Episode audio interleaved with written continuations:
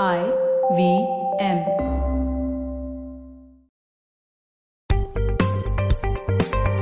Welcome to Paisa Vaisa with Anupam Gupta.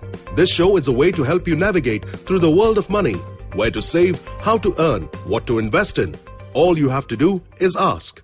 Folks, welcome to Paisa Vaisa, and this is a Thursday episode where we handle listener questions. Okay, I have with me Navin Chandani, who is the Chief Business Development Officer at bankbazaar.com. Navin, our listener question is what exactly is a credit score? Where do I use it? Why is it useful for me?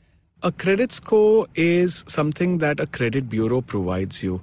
A credit score is a part of the credit information report that is created. Uh, the banks are required to share trade lines, which means any payment history with the bureaus, who in turn create the score and the report. Sure.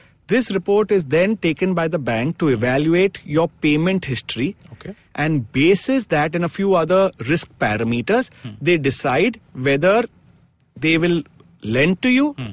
and how much they will lend to you And the score is from what to what? Uh, It's a numerical score. it's a numerical score Yeah. it ranges from 300 to 900 900 being obviously Hmm. better than 300 And and if our listeners want, they can check out your website to find out their own credit.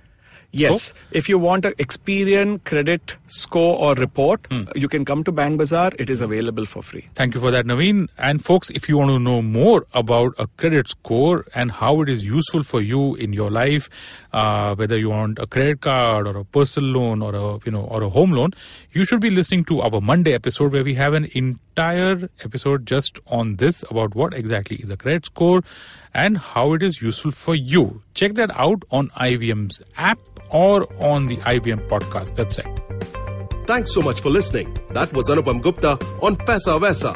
If you have any money related questions, you can tweet to us at IVM Podcasts or email us at paisavaisa at indusvox.com.